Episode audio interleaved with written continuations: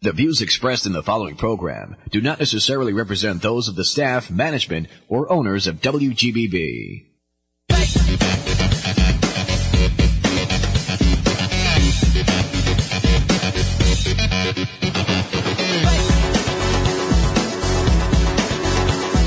Everybody, welcome to Sports Talk New York on WGBB here in Merrick, Long Island, New York.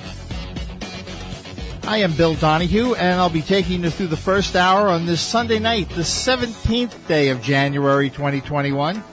We've got our engineer Brian Graves here, and he's doing a great job across the way. And we have a tremendous show lined up for you tonight, as always. Up first, we'll talk to one of the greatest to ever don a New York Jets uniform. Hall of Fame running back, the great Curtis Martin, will join us. In the second half, we'll welcome in another local hero. He played in the ABA for the Nets uh, just an amazing leaper, exciting ball player in the run and gun style of the ABA. Ollie Taylor will be with us. So sit back and relax, get comfortable. Enjoy Sports Talk New York tonight on WGBB. We have some great people with some great stories up ahead. As always, before we begin, I invite you to follow us on social media. We're out there. Take a look on Facebook. It's called WGBB Sports Talk New York. Check out that page, give it a like, and follow us uh, every day if you can. Now, you'll find sports information there, and uh, give us a look, give us a like. You can also follow us on LinkedIn. And on Twitter, it's at WGBB Sports Talk. You can follow me on Twitter at B Donahue WGBB. And if you miss a show, don't sweat because all past shows are out on the website cataloged for you. So that that's so, the social media business out of the way. Let's get to our first guest. He played 12 seasons in the NFL, nine of them, of course, with the New York Jets. Five-time Pro Bowl selection, two-time first-team All-Pro. He had his number 28 retired by the Jets, and of, uh, of course, he was inducted into the Pro Football Hall of Fame in Canton, Ohio in 2012. It's an honor and a pleasure to welcome in tonight the great Curtis Martin. Curtis, good evening. Good evening, Bill. Thanks for having me. Oh, it's great to have you. Now, you grew up in the Pittsburgh area, Curtis. Who were your teams and who were your favorite players back when you were a kid? Well, you know, I, I didn't grow up being quite a, a football fan. Mm-hmm. Um, you know, I didn't it, it took me a long time to actually like football. I enjoyed playing football in gym class and things like that, but I was never really a huge football fan. Okay, that's that, that, But that's one, fair. one person I did, like one person I did, Uh-huh. and it was more so for his character. And when I did watch his tenacity, was Walter Payton. That was that was that was the closest I was to being a fan to an idol, yeah. fan. Well, you picked a good one, Curtis. That's for sure. Now, it's documented when I went through a, a bio of yours. To put it mildly, you faced some tough situations as a youngster, some adversity. What did this adversity teach you? Uh, well, number one, it, it, it taught me that the adversity didn't have to define me. You know, Mhm. I know that a lot of my friends or family members, uh, they became a, a victim of the adversity. And, um, as a result, many of them are unfortunately dead or in jail or something really bad has happened to them. And, um, so the adversity has taught me that, you know, I know that I wouldn't be who I am without it. Mm-hmm. Uh, some of the things that I've been through and that I saw as a young kid, I don't think kids should have to see. I don't think anyone should have to see, or a kid or an adult. But um, having gone through those things, when I look back, I wouldn't take it back, um, not one bit, because I really appreciate the way I've learned to overcome adversity and the way I've learned to confront things and deal with things in life. And it's made me the man who I am today. It's made you a very strong individual. That's certainly right, Curtis. Now, you had many offers on the collegiate level, but you decided to stay close to home and become a Pitt Panther. Correct? Yes. Yes. Well, yeah, and that was mainly because, uh, like I said, I, I didn't really want to play football. I, I ended up really having that good senior year and got recruited to a lot of different places. And because I really didn't want to go, I just figured, you know, Pittsburgh would be the, you know, the the the the path of least resistance for me because I, I I didn't necessarily think that I would make it through a full collegiate career. Yeah, understood, Curtis. But uh, you had the option at one point to play one more season at Pittsburgh or enter the draft. You chose that. Uh, analysts said that if you stayed that other year at Pittsburgh and were free of injuries, you probably would have been a first round selection. But that really didn't it didn't bother you at all. No, no. no. Um, you know, and the story about that was that I had went to speak to the coach about it, uh-huh. and um, you know, I just wanted his advice. You know, I just said, you know, this is just something that I'm thinking about because, truth be told, I didn't want to stay in school, and I knew that I wanted to get away from Pittsburgh, but it just didn't make sense for me to try to go into the NFL. I had been injured just about every year that I was there, and so um, what I did was I went to the coach, and his response is what really just pushed me into the NFL because I was so. Um, um, and again, whether it was right, wrong, or indifferent on my behalf, I was just determined that I wasn't going to go back and play uh, for Pitt that year, just mm-hmm. because he and I didn't have the best conversation. Sure. Yeah, I, I can go along with you with that, Curtis. Now, you made your NFL debut uh, I think it was against the Pats in a or uh, well you no you were with the Pats that's it and it was against the Cleveland yeah, Browns. It was against the Browns. Right. Yeah, you ran you ran for 30 yards on your first carry. You remember that first carry, Curtis? Yeah, yeah, I remember that. I remember that because it, it was almost well, I had just become convinced that I could actually play in the NFL during uh, the preseason when we played against Detroit. And Bill Parcells, he told me, and you know, later that he was just trying to test me to see what I was made of, and he knew that I was, you know, very, you know, like real hyper and everything because I was starting the first game of the season. I mean, the first preseason game. And so he gave me the ball, I believe, eight times in a row. And, um, that was where I first, it was almost like I got broken in. Yeah. And that was when I first became confident that I could even exist or play in the NFL. And then to start off my career with that first run, it just gave me a, a whole lot of confidence. I, I bet you it would for sure. You you uh, racked up 102 yards that day, the first Patriots rookie to rush for 100 yards during their debut. Uh, you, you, went on to, to make the Pro Bowl. You were Offensive Rookie of the Year. Uh, just a tremendous season. Yeah, yeah. I mean, and um, you know, one of the things that it did was it, it really made me grateful, um, and I, I began to see football beyond my dislike for it, and I began to really see it uh, for the platform uh, that it was and how it had the ability to change my life. Interesting. And uh, you came to the Jets. We're, we're all delighted about that. Those those were some great years. How did Bill Parcells influence you to sign with the Jets? Well, he didn't have to do too much influencing because I w- had already determined that no matter what, I was going to stay with the Patriots. And I knew that the only way I would ever leave the Patriots in my mind at that time was if it was to be with Bill Parcells because he was the one who drafted me. Mm-hmm. So when he left, you know, it was almost as though my my father figure had left, and so when I when the opportunity came up to go to the Jets, I knew that that was the only other team I would go to. Uh, I felt uh, embedded and and loyal to the Patriots at the time. Follow the big tuna. That's the theme, right, Curtis? That's that's for sure. Now, your first seven seasons yeah. with the Jets, Curtis, you only missed one game. You made the Pro Bowl three times. How do you account for your ability to stay in the lineup like that, injury free? Well, I, I can't describe it as injury free. Um, uh, one of the things that I prided myself on is I knew I wasn't the biggest or strongest or fastest or even quickest running back in the NFL, but I prided myself on being the toughest. You know, mm-hmm. um, I knew that I was able to play and perform at a very high level with extreme amounts of pain. And that was something that I, you know, just kind of nurtured over the years. Um, and, and for me, the more pain I was in, the more I would challenge myself. And it gave me some of that mental toughness that mm-hmm. helped me to have the career that I ended up having. coaches uh, that stress mental toughness usually succeed. I found that out, Curtis, through the years. Now, you, you deemed it was deemed a straight strain right knee in the second game of the season against Miami in 2005, uh, tackled by Zach Thomas. Uh, the MRI was negative, and he continued to play through the season.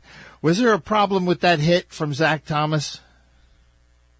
Well, yeah, the MRI wasn't negative. Um, um, it, it showed that I had a pretty bad tear in my knee, and what what it also showed was that the cartilage had been ripped out from between my knees. Oh. So, you know, it was bone on bone. When I would run, you know, it was, and after a while, after you run with bone on bone for a, a long time, I mean, it just begins to feel like you have glass in between your knees, and it was it was extremely painful. And right. I'll never forget the doctor telling me, he said, "Curtis, look, I've seen you play with things that I've never seen anyone play with before."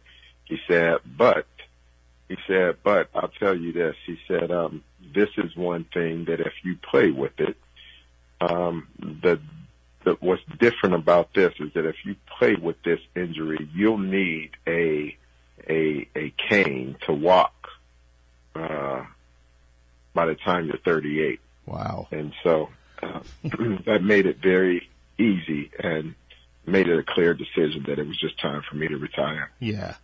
I'm going bone on bone myself right now, Curtis, and it's it's not a it's not pl- pleasurable, but I'm not in the NFL either, so I can understand where you were. We've got the great Curtis Martin with us tonight on uh, Sports Talk New York. Now, on uh, November 27, 2005, you joined uh, really some elite company.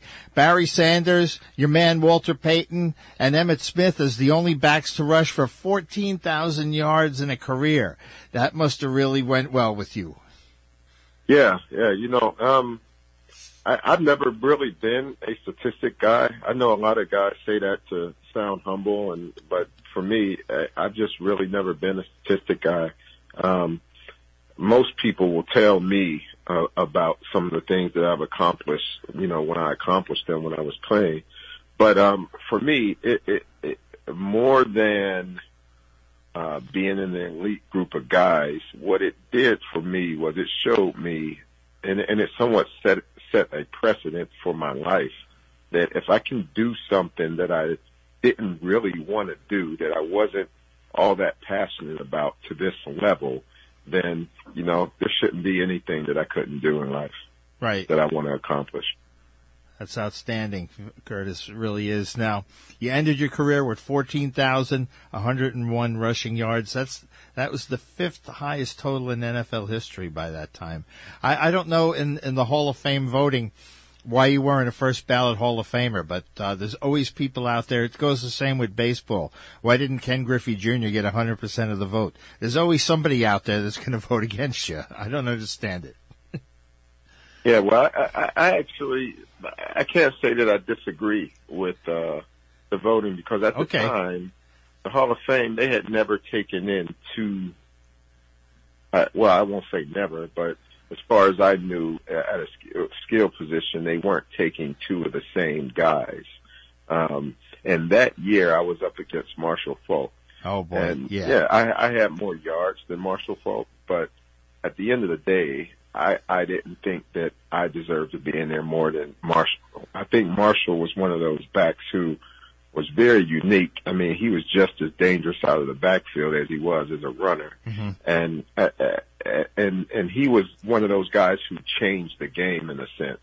So I definitely feel like he should have gotten in before me, and he did. And you know, I, I got in the next year, and for me, it, it, it meant just as much. Sure, I can see that would going in with your man Bill Parcells. I just wanted to check with you, Curtis. I had read that following your retirement, you uh, expressed some interest in becoming an owner of an NFL team. Do you still uh, have that uh, impetus? Uh, yes, yes. I, you know, I've come really close a couple of times. Mm-hmm. Uh, in hindsight, um, I'm, I'm somewhat glad that those situations haven't happened yet. Uh, I think that I'm much better prepared now, and um, I'm not in as much of a rush. I'm not as anxious to do it um, as I was initially. Um, you know, I, I think that when it happens, it'll be the right time and it'll be the right situation for mm-hmm. me. I, I wish the Jets would go up for sale and you could make a bid on those guys, Curtis, because I'm not too happy oh, yeah, with the ownership. For sale. I, I would do everything to be be there. Oh yeah, us that, too. That, I believe that would be that would be the dream. Yeah. Now you you uh, involved yourself in various charities, Curtis. Uh, the, uh, one thing I found interesting was the Curtis Martin Job Foundation. Tell us a little bit about that.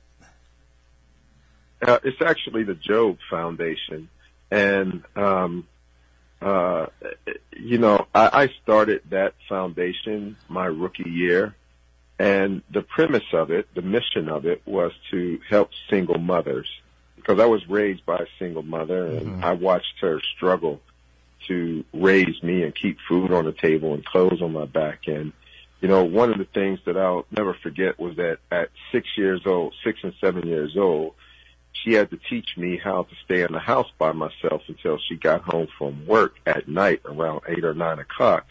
And as this little six year old kid, I was petrified. You know, I have a oh, six year old daughter now and I can't imagine leaving her in the house, you know, from the time school was out until eight or nine o'clock at night. But because we couldn't afford to pay a babysitter, that was basically my mother's only option. And so what I did was I formed that foundation to provide services and different things that single parents, single mothers or single parents may need because I really understood that struggle firsthand. And what I did was I committed at that time 12 to 15 percent of every check that I've ever received in the NFL. I've, I've, uh, either donated, it to donating it to charity or put some of it in that foundation, and now I do 20 to 25 percent of um, every everything that I I make. That is just tremendous, Curtis. Uh, again, folks, check that out uh, online, the Curtis Martin Job Foundation, uh, where they provide financial aid, support to single moms, uh, children's charities, uh, individuals with disabilities, and uh, low housing, low income housing providers. Curtis Martin Job Foundation, a very, very worthwhile cause. Now, getting back to the Hall of Fame, uh, Curtis, uh, you you went in with your with your really your mentor Bill Parcells. That had to be a tremendous uh, honor for both of you. Well, we we went in we we went in one year apart. Actually, um, I went in the first year, and I was hoping to go in with him and he came in the year afterward. But just being, you know, one of the highlights of that situation was, you know, for the first time I was able to call him a rookie, you know, and, and we both got a little kick out of that. you know, I said, welcome, Rook. Yeah. And he, we just laughed at one another. The great Bill Parcells. Yeah, do we wish he would have stuck around a little longer with the Jets, man? I tell you. Now, yeah, your yeah. your speech, Curtis. Uh, I listened to it. What a, what a tremendous speech. How how did you go about writing that? It must have really come from your heart. Uh, well, I didn't write it. Um, it's funny that you know when I had notes uh, that I was planning on using and when after we unveiled my bust, mm-hmm. I looked at Coach Parcells and I said, Coach, I'm not even going to use my notes. I, I, I said, I'm just going to speak from the heart. You know, the the fans who know me, they don't know me the way I want them to know me. So I'm going to be very raw. It's either going to go very good or very bad. And, you know, I think it turned out pretty good. It sure did. It sure did, Curtis. Curtis Martin with us tonight. Uh, the Jets, of course, retired number 28, and uh, you're in the Ring of Honor with with uh, Joe Namath and the rest of the guys. And uh, what what I find fascinating, Curtis, is that in 2013 you were added to a committee to uh, develop the conduct code uh, by Stephen M. Ross following that hazing incident with Richie Incognito and Jonathan Martin. Uh, how did you work on that committee? Um, well, the thing is, is that I knew Matt Higgins. Matt Higgins and I were really good friends, and I had spoken to Stephen previously because I was interested in the Dolphins, and so it was more so when the situation happened. He just told me that I was someone that he respected uh, my opinion and wanted to, uh, you know, run something by me, and it, it led to, I believe, them forming the, you know, the foundation and uh, it, what it is today is Rise, and uh, you mm-hmm. know they're doing some pretty good work. Yeah. Um, who would you say, Curtis, was the best quarterback you worked with? You worked with, with several good ones. Who would you say was the best guy you worked with, you enjoy working with? Um, well, Vinny and Chad, those, were my guys. Uh-huh. You know, they both were like, it, it would be hard for me to choose one of them. Uh, you know, I, unfortunately, I didn't get to spend a whole lot of time with Vinny because he had gotten injured. Right. Uh, and I spent more time with Chad. Uh, but uh, you know, I wish Vinny would have wouldn't have gotten hurt that year. I think that would have been a year that we, you know, at least went to the Super Bowl. Uh, I, we had everything gone in our favor. It was it was really a letdown when he got hurt.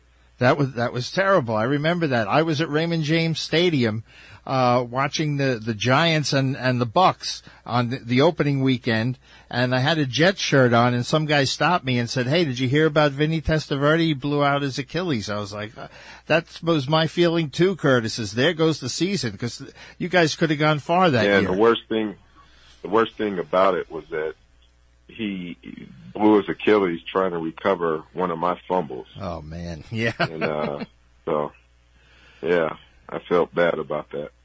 Now, uh, looking at the Jets today, Curtis, if if we we're forced to, uh, how do you feel about the coaching change that took place, uh, hiring the new man?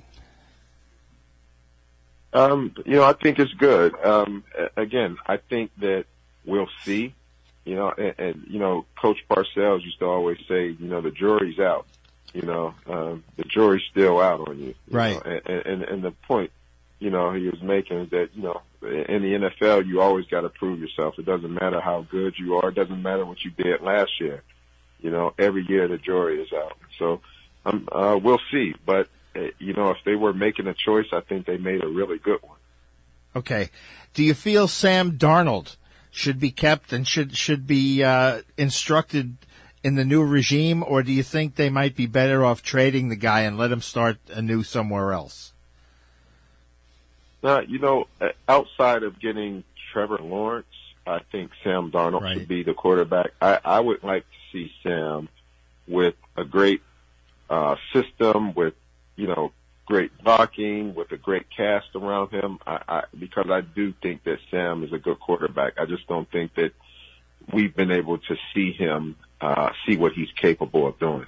No, I agree, Curtis, and I'll I'll say it. I think he was ruined by by uh, Gase. I really think that that uh, he took some steps backward in his career under the Adam Gase regime, and uh, we will. Uh, well, you know, uh, uh, go ahead, system, Curtis. The system, as well as people, you know, a lot of times from a fan's perspective, uh-huh. you don't realize how much one or two good blockers are, you know, you know, that extra receiver that's really good that, you know, makes the defense play back or that all of those little things make such a big difference. It's like when you're a running back and your best lineman gets hurt or two of them are out. I mean, you don't have the same type of blocking. And a lot of people will say, you know, the running back is losing a step, but it's really that that blocking makes that much of a difference. Right. Uh, how do you feel about the NFL? How, how, how was it run during the pandemic? How, what did you think of football in the pandemic in America? Well, I'll tell you this: without being in a bubble, I don't think Roger Goodell, Roger Goodell and his staff could have done any better of a job. I mean, mm-hmm. to pull off what the NFL pulled off this year was was I mean, I don't want to use too strong of a word and say miraculous, but I mean, it was amazing that the season has made it this far under these circumstances. Yeah, I think, uh, so I, think you're right. I really give a lot of credit to Roger Goodell and his leadership this year. It gives us hope that maybe baseball will, will put in a full season as well. That's what everybody's hoping for. Well, what keeps you busy these days, Curtis? Well, you know what? Let me let me just comment on that. Yeah, sure. When go you ahead. Think about it. When you think about it, you know, you have a, se- a, a, a, a league like baseball or any other sport, mm-hmm. and you know, there's a, a you know, I think baseball they had to stop the season if if I'm not mistaken, or or they had to they they had some really hard times during the season. They, they stopped And spring training. the- Yeah. Yeah. When you think about the NFL, it's probably the most in your face, you know, close up sport that there is. I mean, you're always on top of each other. There's great power and, and there's more people on an NFL team, close to 400 people between two teams Right. on the field, uh, or that travels with the team. And to make it this far and have certain protocols in place that has allowed the NFL to get this far, I tell you, it, it, to me, it's one of the best jobs that I think Roger Goodell has done as a commissioner. And I think that he's done a, a great job. But this, this year was outstanding to me. Great points, all Curtis, for sure. Now, I was going to ask you, what keeps you busy these days? What are you What are you doing? Well, I, you know, outside of charity, my main thing is business. I mean, that was what I always wanted to do. And for me, the one goal that I had when I was playing, and I felt like it would be one goal that I could have that would take care of everything. And it wasn't to win a Super Bowl or it wasn't to be the leading rusher in history or anything like that. My one goal was to finish the game with a name that was more valuable than everything that I made while I was in the NFL. And um, I feel good about accomplishing that. And um, it's tremendous the way uh, a good reputation and integrity and good character can take you so much further than, you know, just being, um, you know, had I gone to Harvard Business School. I, I, I think that even if I was a Harvard graduate, I wouldn't have been able to make it as far as I have just through going through the NFL and finishing my career with a good name. I, I agree with you, Curtis. I have a friend of mine who uh, took his kids over to Hofstra uh, very, very, very many times to uh, see the guys training, and always said that Curtis Martin had time for the kids. He always took time out to take care of the kids, and I, I think that's something to be proud of. Yeah, yeah, you know, and, and those are the things that I'm really proud of. Um, you know, one of the things that nobody really knows is that when I first came to the Jets, at that time, they had to make me the highest paid running back in the league, basically. And um, I came there, and you know, you're already in New York, you know, so there was a lot of attention, and you know, I was coming from New England, which is not quite like New York. One of the things that I recognized is that a lot of people try to, to be humble, but very few people practice being humble, you know, and, and practice humility. Right. One of the things that I did just to keep my own, uh, I would just say my own mind in check, uh, and just to make sure I never got ahead of myself was that after everyone left, because I was usually the first one into the facility and usually around the last one who left. What I would do after everyone was gone is I would go and clean up the locker room like I was a janitor.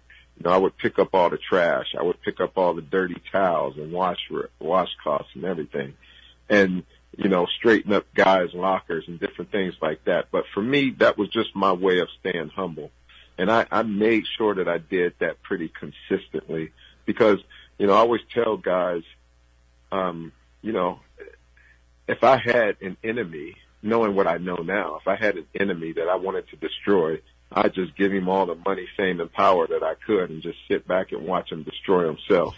you know, because Yeah. a lot of people, you, you never realize the pitfalls and the dangers of having power and fame and money. You know, um, you know, like they say, money just makes you more of who you already are. And I was determined to not allow money to change my approach to things and the way I did things and the way I respected and treated people. a great example from a great role model, Curtis Martin. It's been an honor and a pleasure, Curtis. Thanks for taking time out of your Sunday night to speak with us here on the island. Stay well. All right, you too. Thank you. That's Curtis Martin, ladies and gentlemen. Up next on Sports Talk New York, we'll see how high Ollie Taylor can go these days. We'll talk some ABA and Nets. Stay with us, folks.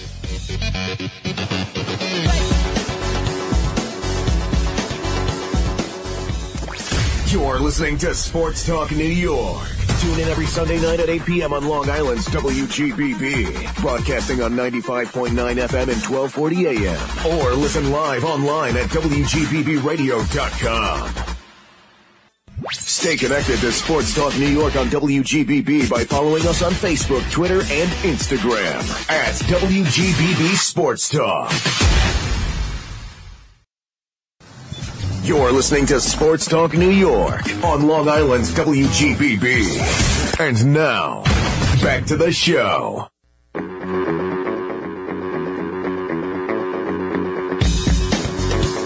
All right, folks, we are back with Sports Talk New York on WGBB here in beautiful downtown Merrick, Long Island. I hope you like our new format here. We got a new logo, new site, new presence on social media, but of course the same great sports talk coming from all our people here on Sports Talk New York. Tampa Bay Buccaneers, I believe, are losing. Doesn't make me happy, but uh, at least the Jets aren't playing tonight. We'll keep the sports memories rolling along here. Our next guest hails from DeWitt Clinton in the Bronx. We remember him as the exciting ball player and great leaper that he was. A 46 inch vertical leap, this gentleman he dazzled fans from Rucker Park to the ABA with his dunks. It's a pleasure for me to welcome to the show tonight, Ollie Taylor. Ollie, good evening. Hi, how are you doing? It's great to hear from you, Ollie. A, a, a old net, and uh, we love the ABA. Growing up in New York City, Ollie, who were your favorite teams and players when you were a kid? Well, actually, I was uh, more involved in baseball than I was basketball. Ah, okay. I've been a Laker fan Laker fan most of my life. And uh, who was your boy on the Lakers? Elgin Baylor. Ah, good one, good one. What, why did you pick Elgin? Well, because Baylor close to Taylor. yeah, so you're right. You're right. Okay. I wore number 22 all my career because of, that's the number he wore. Because of Elgin, yeah, the, uh, a great guy to follow in the footsteps of. Now, in high school, you didn't start and you only scored six points, I believe, your your entire career. How, how did uh, talk a little bit about your high school days? Well, there wasn't much to it. I only played my senior year. Well, let's say I was on the team my senior year, and uh, that was all that I had an opportunity to do. Yeah, I didn't didn't get much playing time. Now, didn't get any playing time. N- Nate Tiny Archibald was on the team, correct? Yeah, we both sat on the bench. He sat on the bench too. He was a junior and I was a senior. And then there's a Hall of Famer sitting on the bench, folks. So there, they're just like Curtis Martin reminded us to be humble. Uh, Nate was also one of the 50 greatest players in NBA history. I, I don't understand that. But uh, there are stories, Ollie, about taking quarters off the top of the backboard. Now, I talked to Darnell Hillman about this. Darnell says he can do it. Did you ever uh, take the quarters off the top of the backboard? No, I did not. No, okay. and I've seen Darnell. I don't know if he could do it either. Yeah, we'll we'll have to speak to him next time he comes on the program, Doctor Dunk, and see uh, about the quarters on the backboard. Now, uh, you played a lot at Rucker Park, but you never saw anybody at the top of the backboard there either, right? Nope, never did. Never yeah. have. That's something to the go only for. ones I've heard to do it was uh, Chamberlain. Wilt Stilt, yeah. Well, he he could do pretty much anything back when he was on the court. We're speaking with Ollie Taylor tonight on WGBB. Now, the 46 uh, inch vertical leap. You you didn't just use it to slam dunk on people, but you really like to rebound the ball too, didn't you? Yeah, that was my fun part of the game. Yeah, that's something I enjoyed doing and you know, it was probably more of a curse than it was a blessing because that put me down playing center and forward because I could rebound. Yeah, and you were only six two, so you you probably got beat up a little bit down there. Yeah, well, every every team I played with had a Hall of Famer on it, and they usually was the scoring forward. Rick Barry, Julius Erving, Billy Cunningham. Somebody had to rebound. And it was you, Ollie. Yeah, definitely. we had we had the doctor on the program last week, and he mentioned your Oh, name. Yeah, he he's he mentioned Ollie Taylor. So uh, that's how I figured to get in touch with you through the Retired Players Association. That's the, that's what I did, and uh, Oh, okay. lu- luckily we got you. Now we talked about Elgin Baylor that you em- emulated him. Now you didn't get any scholarship offers to play basketball. Right. Yeah. Not with not with those statistics, huh? Yeah, right. Now, you, you went to San Jacinto. Uh, you set a, a, a record there for points in the season. So you did well in junior college. Right. Well, actually, I set a national record, which I think still stands today. There you go. Yeah. Nobody- I think, let's see, a 44 and 2 record, a national title in 67 68. Uh, you set the, the school's single game st- scoring record, 53 points. There you go. You know much as I do. You ought to check yourself out, Ollie. You did pretty well. now, you you were inducted into the Na- National Junior College Hall of Fame in 1994. And to give the folks an idea, other members of that Hall of Fame are, are uh, Bob McAdoo, Spencer Haywood, who we talked with a couple of weeks ago, the A Train, Artis Gilmore, L.J. Larry Johnson, uh, guys like that. So Ollie's in very good company there. And you spent your last two seasons, Ollie, at the University of Houston. And how did you make out there? I, well, I led the team in scoring and rebound both my Mhm. years I was there. Yeah, the And, uh, the Cougars twenty five and five. You made it to the Sweet Sixteen. Right. Yep. And uh, overall, I think you averaged 22 points, 10 rebounds. Like you said, you led you led them in uh, many categories. The Houston Cougars.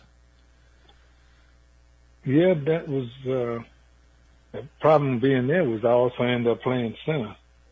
You Yeah, know, it takes it takes a toll on your body, Ollie. I know. I was the horse too that ran up and down to to, to play center. You you know the guards just uh, come come halfway back. The center's got to go from under the basket to under the basket. That that wears on you. oh yeah. Not only that, you know, playing against the bigger guys all the time. Right, and getting beat. I know. Now, uh, Ollie Taylor's with us tonight on Sports Talk New York. Now, you outjumped Lou Alcindor, who, of course, people know Kareem Abdul-Jabbar. You, you uh, outjumped him for a jump ball? Yeah, my junior year we played at uh, University of Houston after they they had uh, beat Houston in the NCAA the Yeah. previous year, and Houston stopped their their winning streak. So I think they were after a little sweet revenge. Right, yeah. Now, you were drafted by the Cleveland Cavaliers in the NBA, but you decided to go with your hometown New York Nets, right? right, that was Cleveland's expansion year. Oh, yeah, right. And, uh, you know, I had a, went to uh, Cleveland to play in an all-star game there as a, my senior year in college. And the guy that, that was putting the tournament on had run out on everybody and left us all there Ooh. with no hotel and no plane tickets or anything. So from then on, I had a, I never wanted to go back to Cleveland again. No, yeah, there's no reason to go there, Ollie. Don't worry about it. Um, now, as kids, Ollie, we loved the ABA, playing out in, out in the street, the run and gun style, the dunks, the red, white, and blue ball, the three point shots. You had the Floridian ball girls under the under the backboard there. What's not to like? Hey, uh, we were Showtime. We, at the beginning, you know, for for that league, we were definitely Showtime because we, I think, the biggest thing was that everybody played above the rim, Yeah. and then in the NBA they they didn't have that many players that could play above the rim, so was something new. You you you with the Nets went all the way to the ABA finals one year. You got beat by Indiana. Right. Who was on Indiana at that time? Was Mel Daniels there? Mel Daniels, Roger Brown, Roger Brown, Bill yeah. Rickey, Freddie Lewis. Neto, yeah. A, a good and uh who was the the coach was Slick Leonard, right? Slick Leonard. He was a great Yeah. coach, great coach. Now, Ollie Taylor's with us tonight on Sports Talk New York. You were traded to San Diego. What folks may not know, the name of that club was the Conquistadors. And you had the best, re- that's when you had the best record in uh, your ABA career was with San Diego. How, why did you flourish uh, out there? What was it about uh, the, the Conquistadors that uh, made you really uh, excel? Well, it started with the coach, which was uh, K.C. Jones, Oh yeah, okay. late K.C. Jones. He, uh, I reported training camp late, and uh, when I got there, he just, uh, you know, threw us out there, and he said, you know, go play, Mm-hmm. and he let you do what you did best. That was the good thing about playing for him. He let you be yourself. The great Casey. Jones, folks, the great Boston Celtic. Uh, Right. you had said, Ollie, that uh, the biggest thing for playing in, in the ABA is you got you've got to play against guys who became mega stars, like as you said, Dr. J, uh, Rick Barry, who we've, we've had on the program, Billy Cunningham, uh, and as we said, the Doctor. So many great ball players. Uh, talk a little bit about some of those guys. Well, I played with seven Hall of Famers at one time or another. Amazing. and started out with uh, Archibald in, in high school. Mm-hmm. Went to the Nets. I started out with Rick Barry. Then I went to Dr. J. Right. And I played with Billy Cunningham. And a lot of people don't know that in 1968, after we won the junior college national championship at San Jacinto, we didn't have a guy on the team. In fact, we had another Long Island guy there, uh, Jeff Halliburton. Mm-hmm. He was he was on the team with me at San Jack. He was our tallest player six six four. Wow. And uh then they they put together a junior college Olympic team. And not not many people know that. When we, the NCAA allowed the junior college Mm-hmm.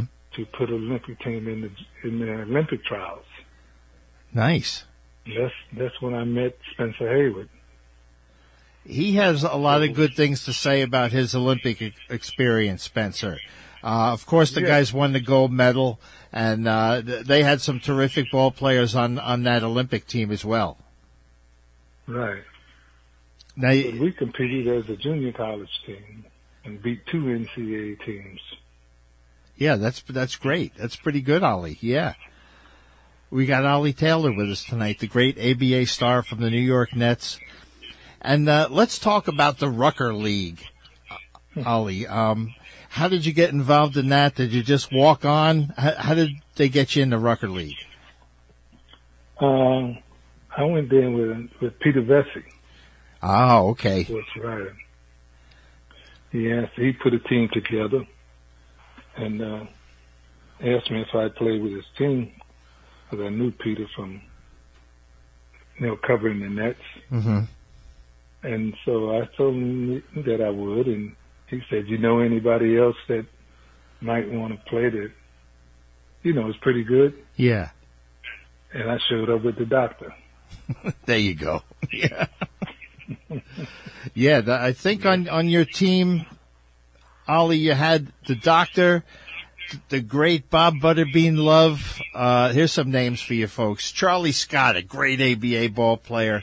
Uh, for the Virginia Squires, of course, the Whopper Billy Paultz, who we've spoken to on the show before, and here's some names from the Nets: Manny Leaks and Joe Dupre.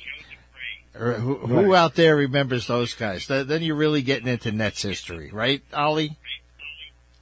Yeah. Uh, that was uh, that was quite a group that we had together. And then you talk about uh, a matchup between Charlie Scott and a guy by the name of Pee Wee Kirkland.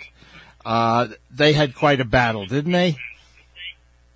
Yeah, we actually went and stood on the sidelines and let them play one on one for a few minutes. Full court, right? And Full court. Yeah. Oh boy! You don't want to do that too long. That's that's punishment. Oh yeah.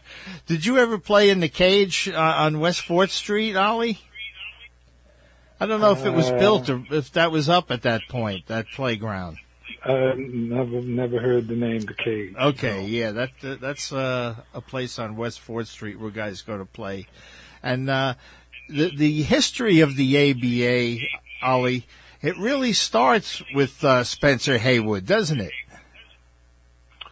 Well, I know. I I think it probably started back when Rick Barry jumped leagues, Right. Good. Good point. Right. and uh, and uh, also Joe Caldwell.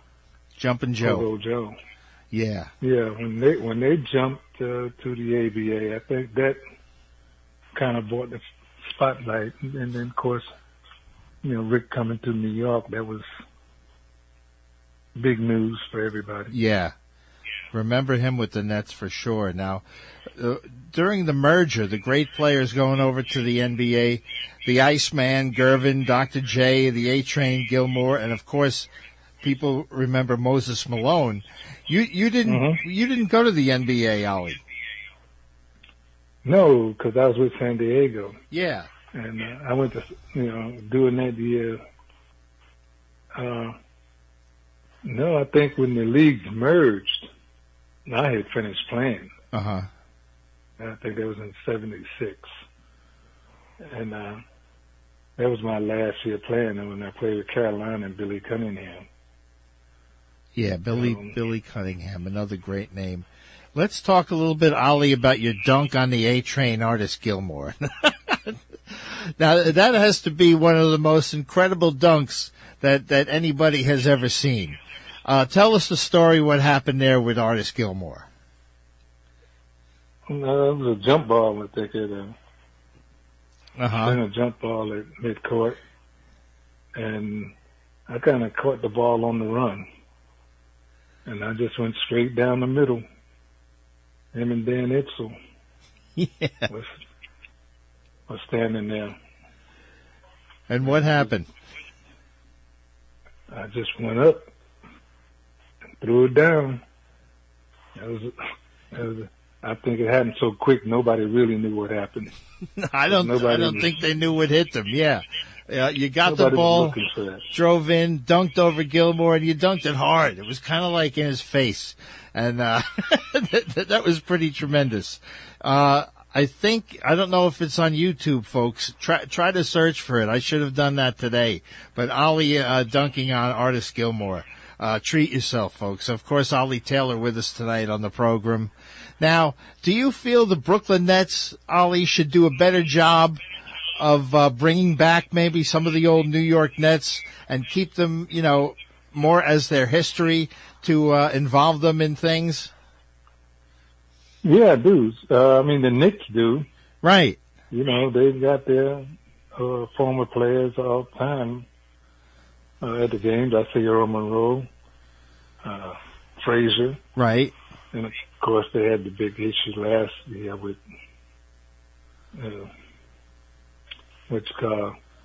when they threw him out of the arena. Oh, Oakley. Yeah. Yeah, Charles Oakley. There's, there's not that many of us left, Right. you know.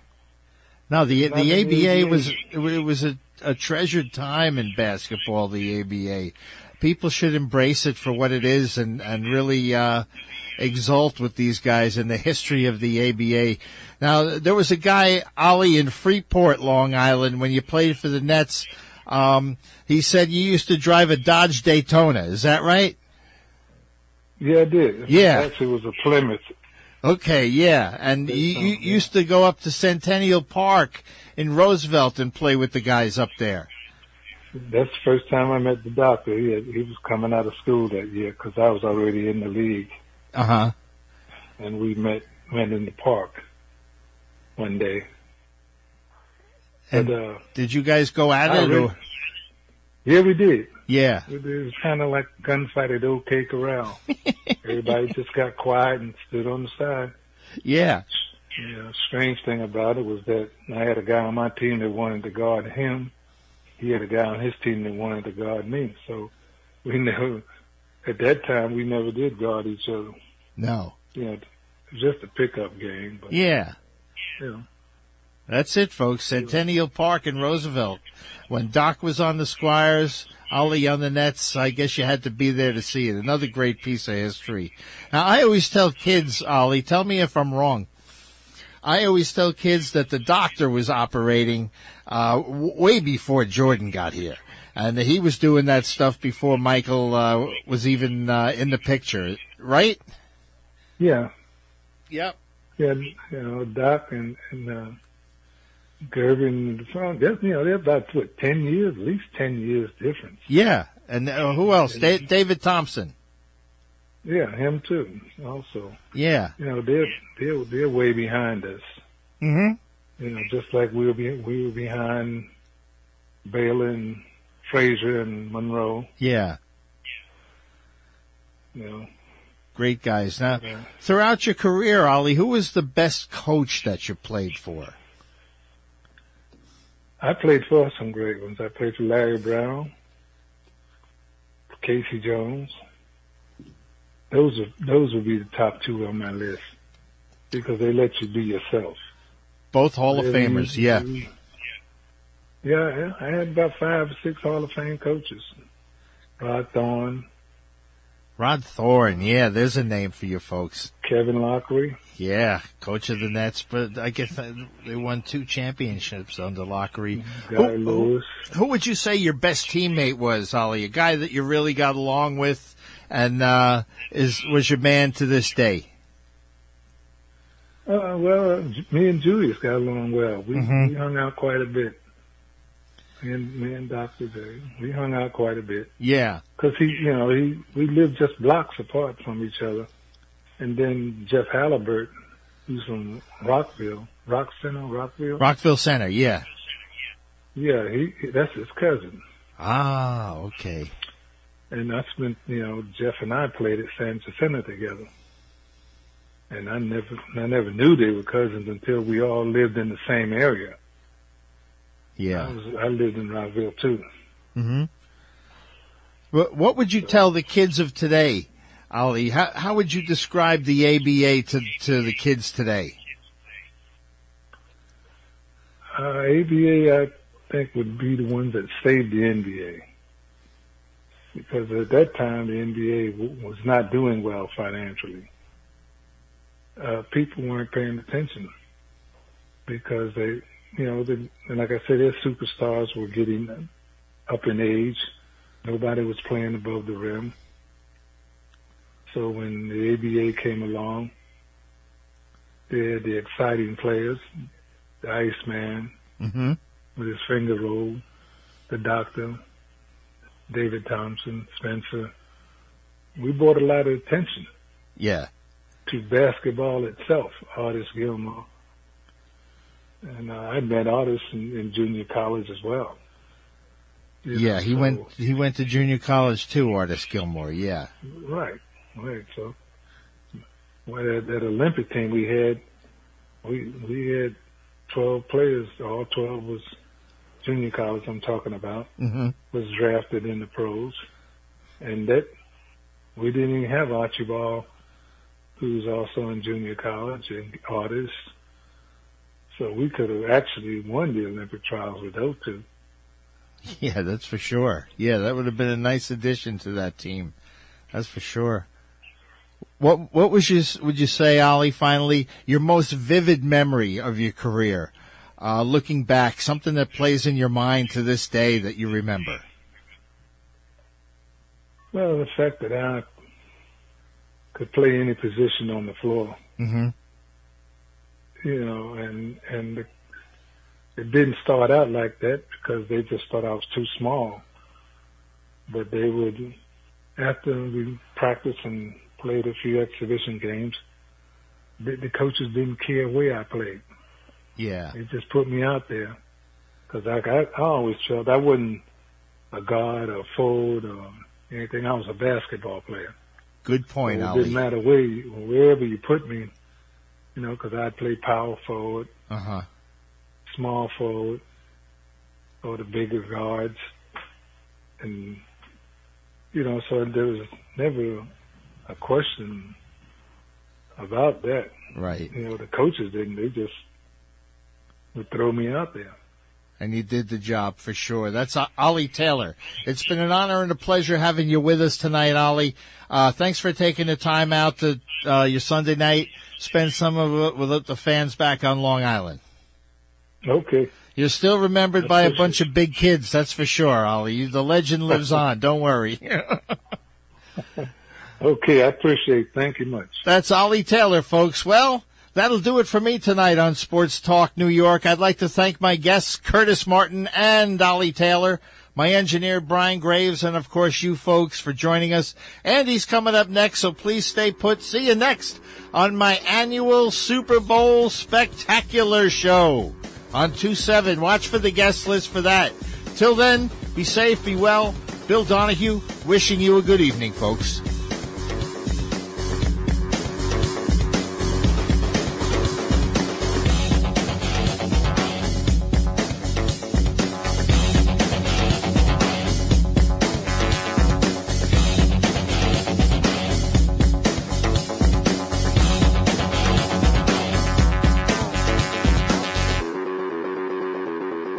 Views expressed in the previous program did not necessarily represent those of the staff, management, or owners of WGBB.